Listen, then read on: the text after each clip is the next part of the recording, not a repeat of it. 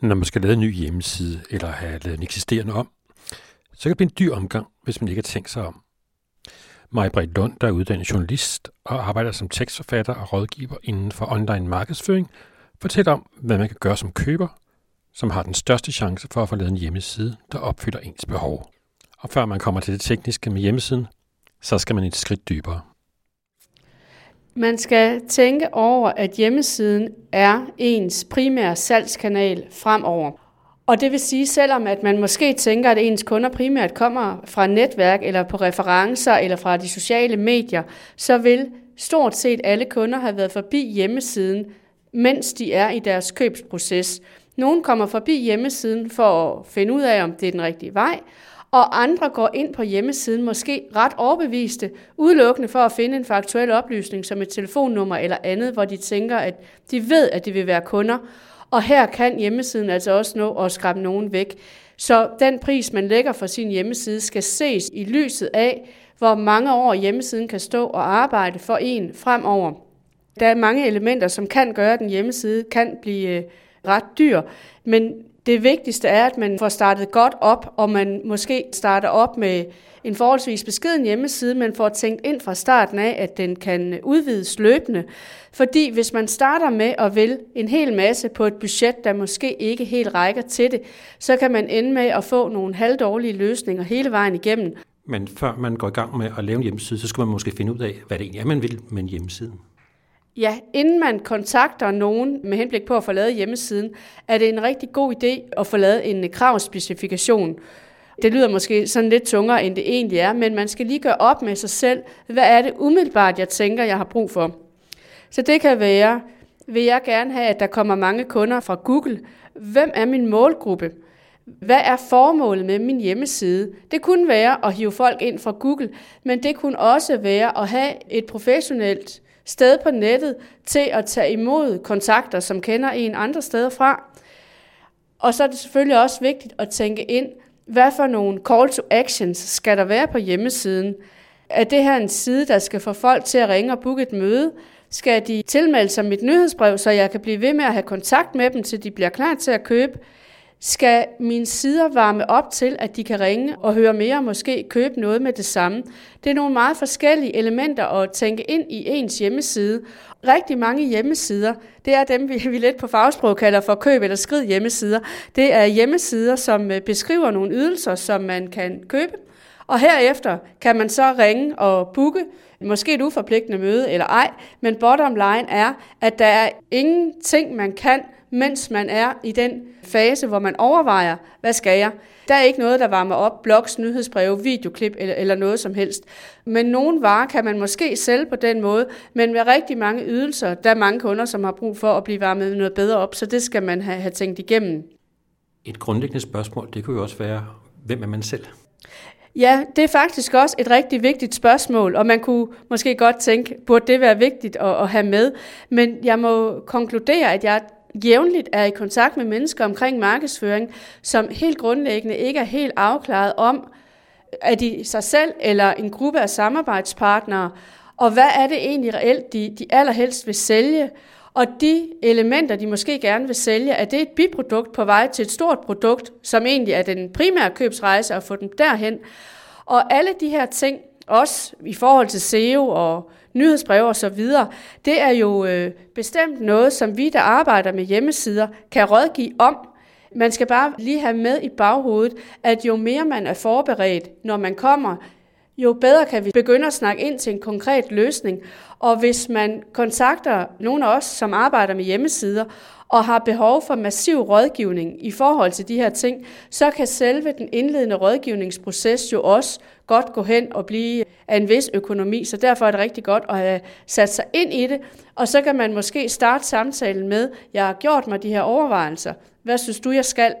Og så kan jeg jo så hilse og sige fra os øh, på den anden side af bordet, at vi er noget mere tilbøjelige til at give noget gratis rådgivning i den her købsfase, hvis vi kan høre, det er nogen, der faktisk ved lidt om, hvad det handler om. Så vi ikke skal til at starte helt fra bunden af. Kunne vi tage et eksempel på en kunde, jeg må sige, mange af dem, som ikke ville kunne udfylde den her kravspecifikation, ej heller bare med nogle stikord, det er typisk nogen, som måske ikke helt er med på, alle de fordele, der faktisk er ved en hjemmeside. Fordi hvis man har en såkaldt køb eller skrid hjemmeside, så antager man, at kunden er betydeligt længere i sin købsproces, end kunden er. Det er folk, der tænker, jeg er revisor, der er ikke nogen, der vil læse om, øh, om revision. Det kan vi andre så sige, det er de måske ret i. Men der kan ske rigtig meget, når vi lander på en hjemmeside omkring revision, som gør, at vi enten ringer eller lader være. Og øh, revisoren i det her tilfælde skal ikke tro, at vi er pisket til at skifte revisor. Ofte de kunder, vi får ind, har jo en eller anden form for løsning i dag, så rigtig tit skal vi faktisk overbevise dem om, du øh, overvejer nu at skifte leverandør. Det kan være, at du har de her problemer. Dem kommer du ikke til at opleve hos mig. Hvis du bliver kunde hos mig, så vil jeg behandle dig på den og den måde, hvor de tænker, det der det lyder faktisk som om, det er en forbedring af min nuværende situation. Og det vi skal huske i den fase, det er, at de her mennesker har brug for mere end et telefonnummer. De har også brug for mere end et uforpligtende møde, fordi et uforpligtende møde hos en leverandør tager en halv arbejdsdag, inden vi er kommet hjem. Så det er ikke uforpligtende. Det kræver faktisk rigtig meget. Så det vi skal have tænkt ind i hjemmesiden, det er, hvordan kan vi bruge alle de metoder, der er online, til at en læser går fra, jeg kunne måske godt tænke mig at skifte min revisor, eller min SEO-konsulent, eller hvem det nu måtte være. Jeg er lige i gang med at kigge, hvad jeg har af muligheder. Og så har man både brug for at få at vide, hvordan kan jeg hjælpe dig, men man har også brug for at blive bekræftet i, at det her er et godt valg, det er en specialist, der har styr på sine ting, han vil give mig en god service, han gider mig. Altså helt grundlæggende, mange hjemmesider er det jo enormt svært at finde ud af, hvordan man skal kontakte vedkommende bag, åbenlyst, fordi de ikke har lyst til at blive forstyrret af kunder, og fred være med det. Men alle de her ting er jo meget, meget vigtige at få integreret på en hjemmeside, og mange af dem, som ikke har stillet sig spørgsmål om eksempelvis SEO, nyhedsbrev, blogs osv., er dem, som enten har fravalgt alle de her understøttende elementer, eller også så har de simpelthen ikke tænkt på dem. Og øh, alle de her elementer er det, der gør, at vi virkelig får det fulde udbytte af vores hjemmeside. Jeg taler forholdsvis jævnligt med folk, som er lidt ked af at bruge flere penge på deres hjemmeside, fordi som de siger, det er ikke der, mine kunder kommer fra, de kommer fra netværk. Og nu er det unægteligt sådan, at græsset er grønnere der, hvor vi vander det. Så hvis man har en hjemmeside, hvor alle de her elementer ikke er tænkt ind, så giver det jo mening, at den ikke sælger særlig godt, og så må kunderne jo unægteligt komme andre steder fra. Men jeg kan hilse at sige fra os, som har tænkt de her elementer ind, at når vi gør det på den måde, så virker det jo. Og jeg bliver jo regelmæssigt kontaktet af kunder, som måske fra starten af ikke havde troet, at de skulle købe noget. De havde googlet, og så ender de med at blive kunder. Du snakker om nogle forskellige elementer. Hvad er det, der var relevant for eksemplet med revisoren at tænke der? I forhold til revisoren, der kunne det være så interessant med et nyhedsbrev, og det udfordrer jeg jævnligt revisorer på, og de siger stort set alle sammen, det gør man jo ikke i vores branche, eventuelt suppleret med, der er jo ikke nogen, der vil læse om en revisor. Og det er helt sikkert, det vil vi ikke. Der er heller ikke nogen, der vil læse om en tekstforfatter. Men det ændrer jo ikke på, at jeg har mange tilfredse læsere af mit nyhedsbrev alligevel. Fordi folk vil ikke læse om os, de vil læse om sig selv. Så det en revisor kunne skrive ud om, det var eksempelvis de tre ting, du skal tjekke hos din nuværende revisor, eller sådan nogle ting, hvor det bliver relevant for mig. Jeg kan gå ind og bruge det. Jeg kan måske blive bekræftet i, at jeg har en skide god revisor i dag. Jamen det er jo dejligt, og så har jeg fået et godt råd. Og så vil jeg tænke, han får måske ikke mig som kunde, men det vil måske være ham, jeg vil henvise til. Jeg tænker, revisorer må have så meget, de jævnligt har de samme mundtlige og skriftlige dialoger med deres kunder, hvor jeg tænker, noget af det kunne man måske forebygge med nogle nyhedsbreve. Jeg har jo jævnligt telefonsamtaler, som starter med, Majbrit, jeg har læst sådan og sådan i dit nyhedsbrev, Samtalen starter et andet sted, og jeg ved, at der er meget større chance for, at vedkommende bliver kunde, fordi vedkommende har givet at sætte sig ind i det. Og også med mine eksisterende kunder, som også er på mit nyhedsbrev, så kan der være en kunde, jeg ikke har hørt fra et stykke tid, som besvarer et nyhedsbrev med, er det her noget, der passer ind i min strategi, Majbrit, for eksempel? Og så får vi jo en kontakt igen. Så blokindlæg, det var så også nogle af de muligheder, som man havde som revisor? Ja, det vil være fantastisk. En klassiker for revisorbranchen, det er, der er jo ikke nogen, der googler os. Det kører jo på mund til mund. Ja, men hvis nu min revisor i dag er en, jeg kender i mit netværk, så er jeg nok meget diskret med, hvis jeg er i gang med at lede efter en ny. Og nu ved jeg jo så heldigvis fra mine statistikker, der er rigtig, rigtig mange, der googler revisorer, bogholdere og i øvrigt diverse spørgsmål inden for den her kategori. Så en ting er, at der er kunder, der googler vores øh, reelle titel, jeg går primært efter folk, jeg vil lægge øverst på tekstforfatter, fordi det er et ord, der indikerer, at folk er i gang med at købe. Men det er også rigtig godt at ligge højt på ord som hvordan afregner jeg moms, eller hvad folk de nu måtte have interesse i at google. Og når man først begynder at lave undersøgelsen, folk de spørger om hvad som helst på Google, og alle dem, der googler et eller andet om vores område, de er ikke i gang med at købe, men de har jo et problem i forhold til det, vi kan hjælpe dem med, fordi ellers så var de ude at gå en tur eller lave noget andet i stedet for. Og så kan vi få dem ind, hver i de her blogindlæg, så lander de på vores hjemmeside, og så dem, der googler, hvordan gør jeg et eller andet selv, de sidder ikke med deres standkort fremme, men de kommer ind, og hvis de måske har den oplevelse tre gange i træk, at de fandt svaret på den samme hjemmeside, så er de jo gode ambassadører, de er mere tilbøjelige til at komme på nyhedsbrevet, og på den måde får vi det hele til at spille sammen. Og når vi snakker om nyhedsbrevet, så er det hjemmesiden sælger så nyhedsbrevet. Ja, det kan man sige. En af de call to actions, man kan have på en hjemmeside, det er jo at få folk til at tilmelde sig et nyhedsbrev. Fordi de aller, aller færreste bliver klar til at købe eller kontakte os ved det første besøg. Måske med mindre man har en webshop, som sælger forholdsvis billige ting. Men alle også i konsulentbranchen, vi bliver jo meget sjældent kontaktet efter det første besøg fra Google. Det oplever jeg nogle gange, at jeg gør, kan man sige heldigvis, men som ofte så er den mest optimale kunderejse. Folk kommer ind fra Google, snuser, bliver fristet af en e-bog eller andet, vi har, kommer ind på nyhedsbrevet, og så kontakter de en, når nyhedsbrevet har modnet dem til at blive kunder.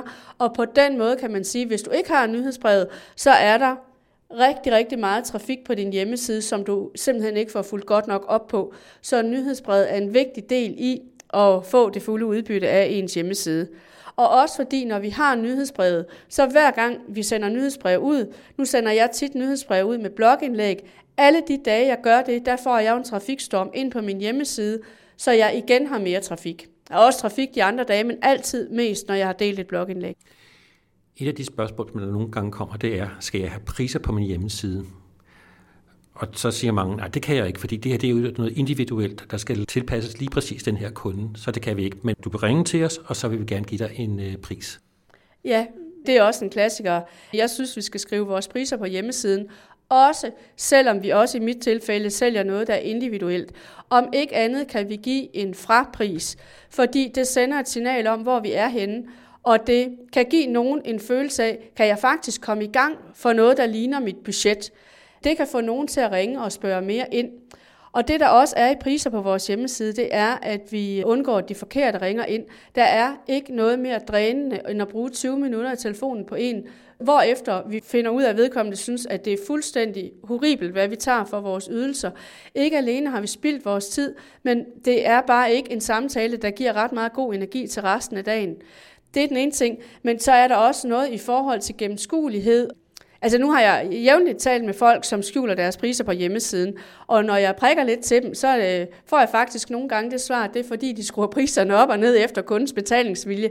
Og der må jeg sige, at det bekræfter mig sådan set bare i, at min tese er, at vi skal være åbne og transparente, fordi når der står en pris på min hjemmeside, så er det nok den, der gælder for alle. Det vil være lidt svært at sidde og skrue op og ned for priserne, når jeg nu har, og meget, meget utroværdigt, når jeg har skrevet priserne, så det er en måde at signalere, at her ved jeg godt, hvad tingene koster, og vi kan snakke om dit behov, og priserne de ligger her, alt efter behovet selvfølgelig.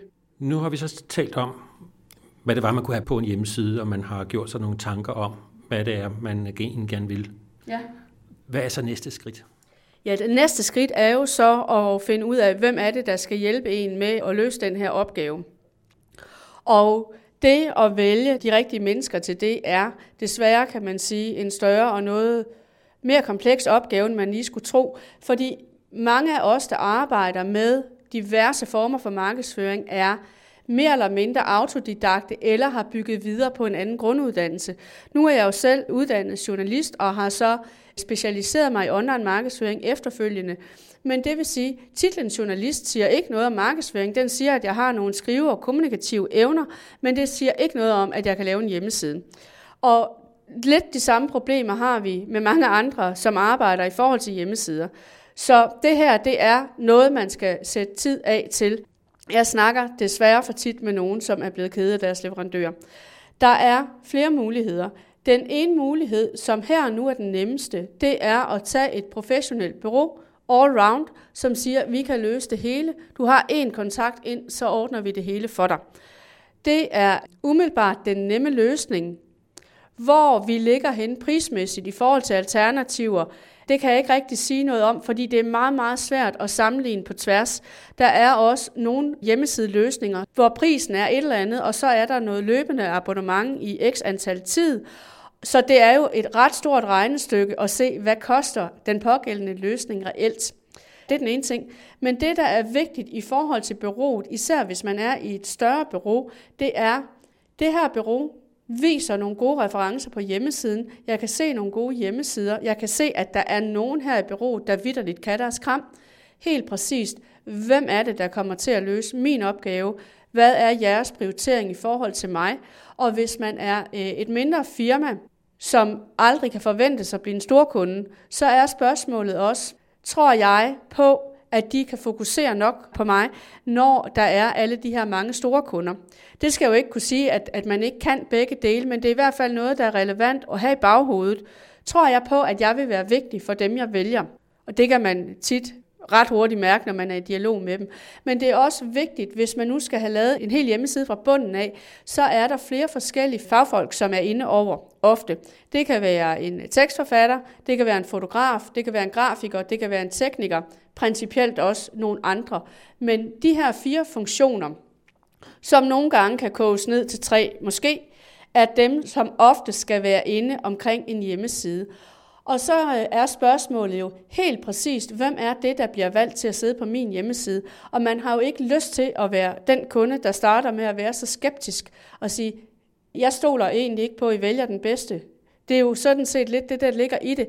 Men jo større byrådet er, jo flere potentielt nyansatte kan det jo være, der ender med at sidde med en. Altså ikke en stabil, som har siddet der i mange år, som vi ved bliver der.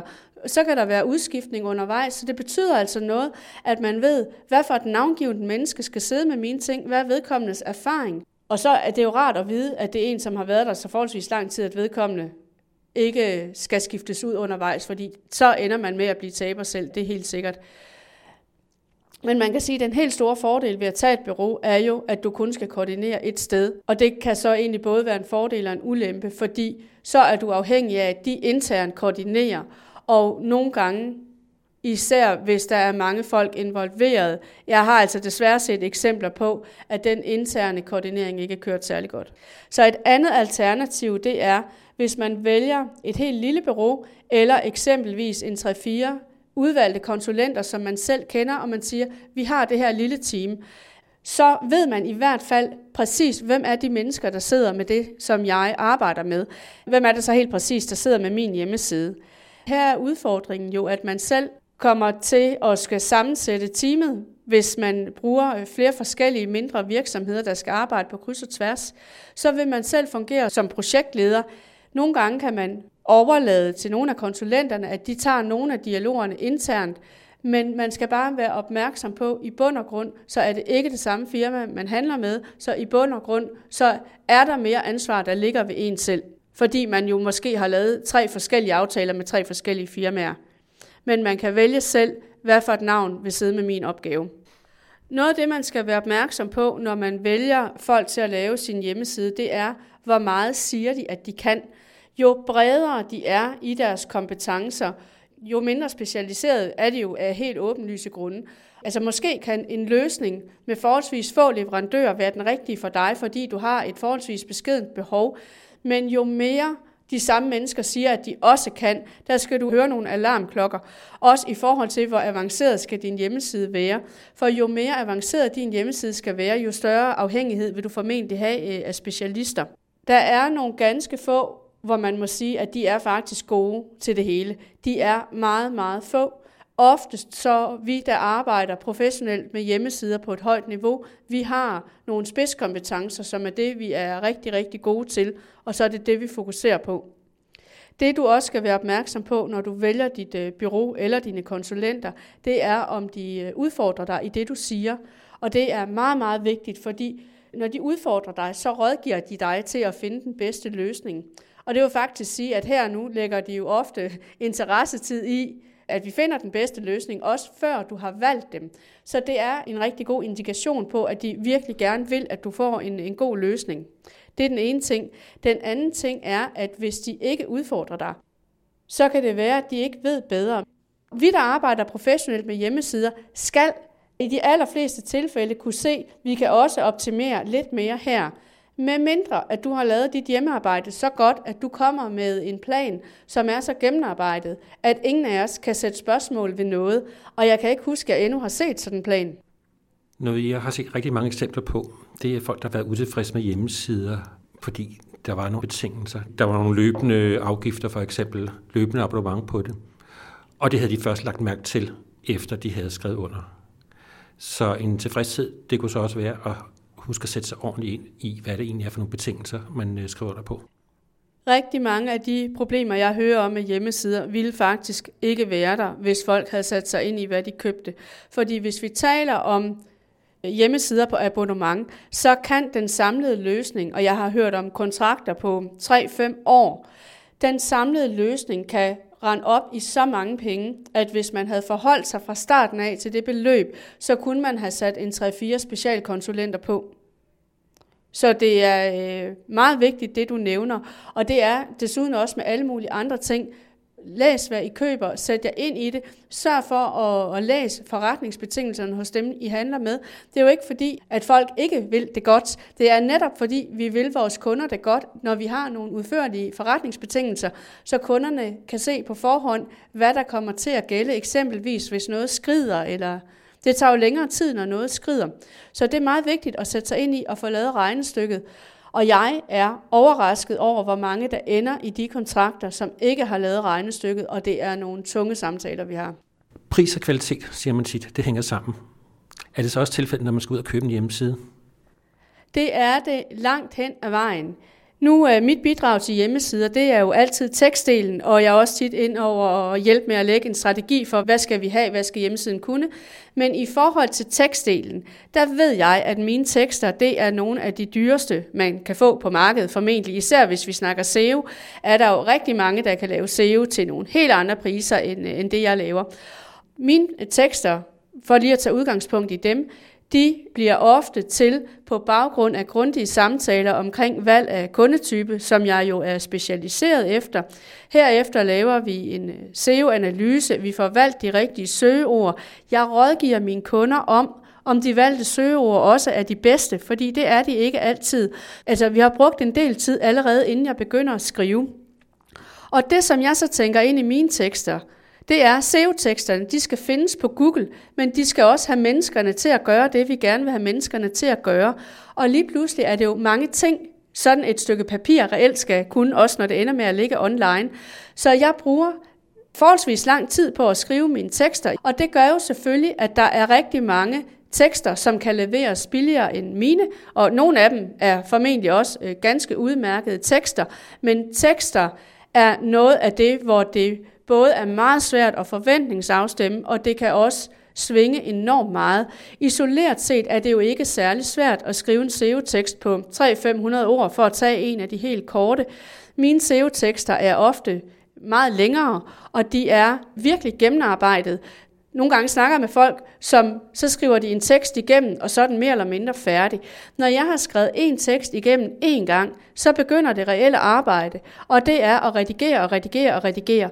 Og det er jo det, der gør, at når teksten er færdig, så kan jeg sige til min kunde, vi kan lægge den her på, den spiller i forhold til Google, den spiller i forhold til de ting, vi har snakket om, i forhold til din virksomhed. Og nogle gange har jeg også udfordret kunderne undervejs i, hvis det de vil have er, at læserne kan øh, ringe og booke et møde for eksempel, så udfordrer jeg dem på, hvordan kan vi gøre det her lettere for dem. Så der er mange ting, der er tænkt ind, og nogle gange kan der være et eller andet særligt hos kunden, som gør, at der er noget, der skal justeres. Det kan vi jo altid bare justere bagefter. Det er gennemarbejdet. Og derfor, så kan man sige, kvalitet og pris, nu er jeg den forkerte til at spørge, fordi jeg synes selvfølgelig, at jeg er mine penge værd. Men nogle gange, hvis man ser noget, som er radikalt billigere, så kan der være en grund. Og det kræver ikke ret meget tid at skrive 500 ord i en SEO-tekst igennem cirka en gang. Så pris og kvalitet har noget med hinanden at gøre. Men det, man skal passe rigtig meget på med her, det er, nogle gange er der jo nogen, som er dyre, uden at være deres penge værd, så man skal selvfølgelig sørge for at undersøge, tror jeg på, at du er de her penge værd. Og de, der køber ind hos mig, de har jo læst mange af mine blogindlæg, de har læst mange af mine nyhedsbreve, som har bekræftet dem i, at ja, de tror, at jeg er mine penge værd. Det er jo derfor, at de her dele af hjemmesiden ligger og arbejder. Men det, man skal være meget opmærksom på, selv hvis man kontakter en leverandør, som både er dyr her og nu, men som isoleret set også er sine penge værd, så kan man jo komme til at bruge mange konsulenttimer forkert, hvis man ikke ved, hvad man vil. Hvis man finder ud af undervejs, at produktet skal laves om. Hvis man simpelthen ikke får fuldt den plan, som er blevet lagt, kan man jo komme til at bruge rigtig meget unødig tid, både produktionstid, og rådgivningstid, og man kan også komme til at købe nogle elementer ind til sin hjemmeside, som man simpelthen ikke har brug for. Der er jo mange, som reelt set ikke har brug for en, øh, en webshop, og en webshop er noget af det, som hurtigt kan virkelig genererer rigtig mange konsulenttimer. Så har vi også øh, nyhedsbrevet op at vende, og jeg er den største fortaler for nyhedsbreve, fordi jeg, jeg ved, hvad jeg og mine kunder får ud af det. Ja, det er jo helt fantastisk, når det virker. Men det, der er ved nyhedsbrevet, er, at man skal have investeret en del tid, og også nogle gange noget økonomi, man skal have investeret en vis mængde tid, både af ens egen og nogle gange også af andres, før man har en liste, der er så stor, at det kan svare sig at skrive nyhedsbreve. Så derfor kan man jo godt være kommet til at købe en hjemmeside med den helt store opsætning i forhold til nyhedsbreve, dyre pop-ups, fine freebies eller hvad det måtte være. Og hvis man så ender med ikke at få gjort det, man skal, for at blive ved med at arbejde med det, indtil det bliver en succes, så har man jo spildt både sin egen tid og også den dyre tid ude i byen. Og hvis man har et budget, hvor den største del af pengene de vil blive brugt på dine tekster, så kan det så også være forkert. Så kan det være, at man hellere skulle til at bruge noget af budgettet på design, programmering osv., og, og så gå lidt på kompromis med øh, tekster, for skrevet nogle ordentlige tekster, men ikke de helt fantastisk perfekte tekster. Jeg har ikke nogen interesse i, at mine tekster kommer til at ligge på en hjemmeside, som simpelthen ikke løfter dem. Så det, som vi ofte gør, når vi snakker de helt små budgetter, det er, at vi ser på, hvor lidt kan man reelt nøjes med. Så en løsning kunne være, Måske kunne man også rykke rundt på nogle andre budgetter, men ellers så kunne en løsning være, at vi ser på, hvilke sider har du som minimum brug for til at starte med, så vi får et professionelt webmenneske på. Det er en mulighed. Nogle gange har jeg heldigvis også kunder, som er forholdsvis snille til at lave noget selv, så kan man løse det på den måde, selvom man kunne argumentere for at gøre noget andet, men for nogen er det sværere end for andre. Der er kunder, hvor jeg må sige, det her skal du ikke gøre selv, og så er der andre kunder, hvor jeg selvfølgelig siger, at det ikke er det mest optimale, men hvor det er jo helt reelt at sige, at vi skal have en kabal til at hænge sammen, der er det her budget. Men en anden ting, som vi også gør faktisk rigtig tit, og det er faktisk ikke altid kun af økonomiske grunde, men det er, at jeg har mange kunder, som skriver deres tekster selv og bruger mig som sparringsperson, sådan at jeg bruger betydeligt mindre tid på at skrive, end jeg ellers ville have gjort, og kunderne får samtidig en læring i at skrive til deres målgrupper og skrive SEO-tekster, som de jo kan bruge fremover, så de kommer jo reelt set på kursus. I forhold til flere dele af hjemmesiden, så er der mange steder, man kan selv være med til, at hjemmesiden bliver billigere, end den ellers øh, ville blive. Nu har vi talt tidligere om, at jo bedre man er forberedt, inden man kontakter bureauet, vi har snakket om, hvordan med tekster, mulighed for at skrive dem selv. Og så er der også en anden ting, det er for eksempel i forhold til det rent visuelle. Der kan man jo godt få en grafiker til at gå ind og vælge nogle billeder til en. Måske er det de billeder, man gerne vil have, det kan vi jo håbe på, det er. Og tit vil grafikerne egentlig også gerne vælge billederne selv, for så ved de, det er nogen, som de kan arbejde med. Men hvis man nu har et visuelt øje, og det er der jo nogen, der har, og også hvis du ved, at du selv er god til at vælge billeder, du er god til at, at finde billeder, som passer sammen i den samme stilart, så kan du jo godt spare en grafiker noget tid ved, at du går ind og øh, gennemgår øh, nogle stokarkiver eller, eller andre steder og vælger 30-50 billeder ud, så din grafiker ikke skal til at starte helt fra starten af. På den måde kan du altså indledningsvis spare noget tid, og I slipper også for, nogle gange så ved jeg, efterfølgende bruger kunder og grafikere lang tid på at sidde, hvad for et billede, hvad for et billede, og skifte ud. Og der kan man sige, Isoleret set, så vil jeg nok hellere have, at det var grafikeren, der valgte. Men hvis man gerne vil spare nogle penge, så er det at vælge billeder ud også noget af det, som man nogle gange godt kan gøre selv. Nogle af de billeder, der tit er på en hjemmeside, det er så billeder af den, der har hjemmesiden. Og der kunne man måske også være tilbøjelig til at spare ved at få taget et privat foto og så bruge det på hjemmesiden. Men det er måske ikke altid den allerbedste sted at spare penge. Nej, det kan du tro, det ikke er. Hvis man sidder med et lille budget, det man altid kan og skal, det er et minimum, et professionelt billede. Fordi det billede skal ikke kun bruges på hjemmesiden, det skal bruges på de sociale medier, hvis du er ude og holde oplæg. Det skal simpelthen bruges så mange steder.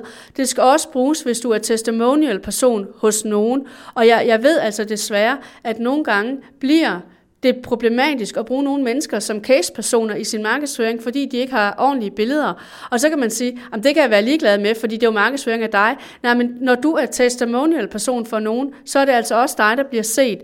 Så minimum et professionelt billede, og det kan man få for ganske få tusind kroner. Og det er det, man kan starte op på. Så kan vi lave noget mere om et år måske. I den mere ideelle verden, så skal vi jo have nogen at vælge imellem, og måske også nogle flere stemningsbilleder. Der er mange elementer i det. Hvordan holder vi styr på det hele? Vi har jo tidligere snakket om, at man skal planlægge, man skal være forberedt, inden man går i gang, kravspecifikation, og så har vi snakket om også, at det kan være lidt svært at være sådan helt specifik på, hvad skal lande tirsdag kl. 10, hvornår det billede skiftet og så videre, og tiden går med det. Men vi skal have en plan, som vi følger. Der skal være nogle deadlines på, hvornår kommer nogen til at se hvad, så man ved, at det skrider frem, som det skal.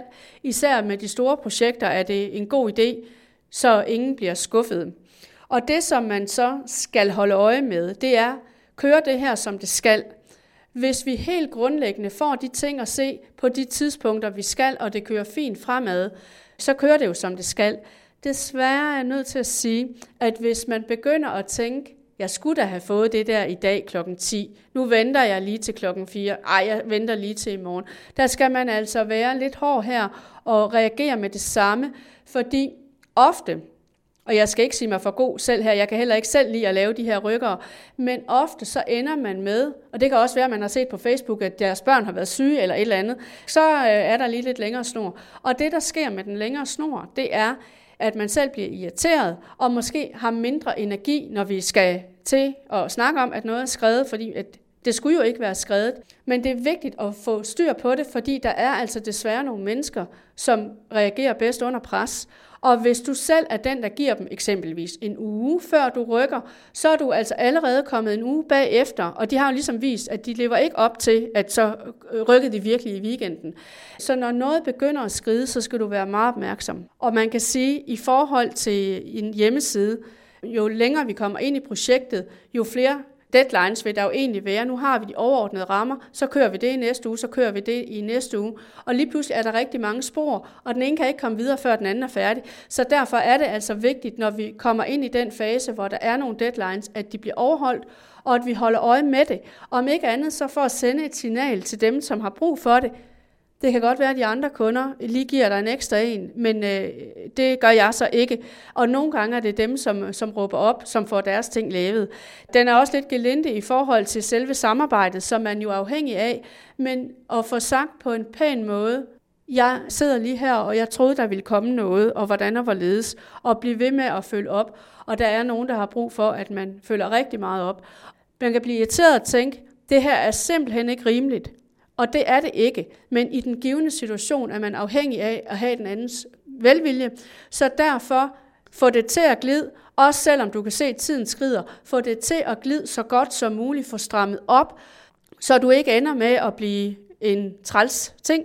Og, og husk at ros, også selvom tingene er gået galt, Husk at, at anerkende det, der skal anerkendes, fordi i den her situation er du altså afhængig af, om de andre bliver færdige.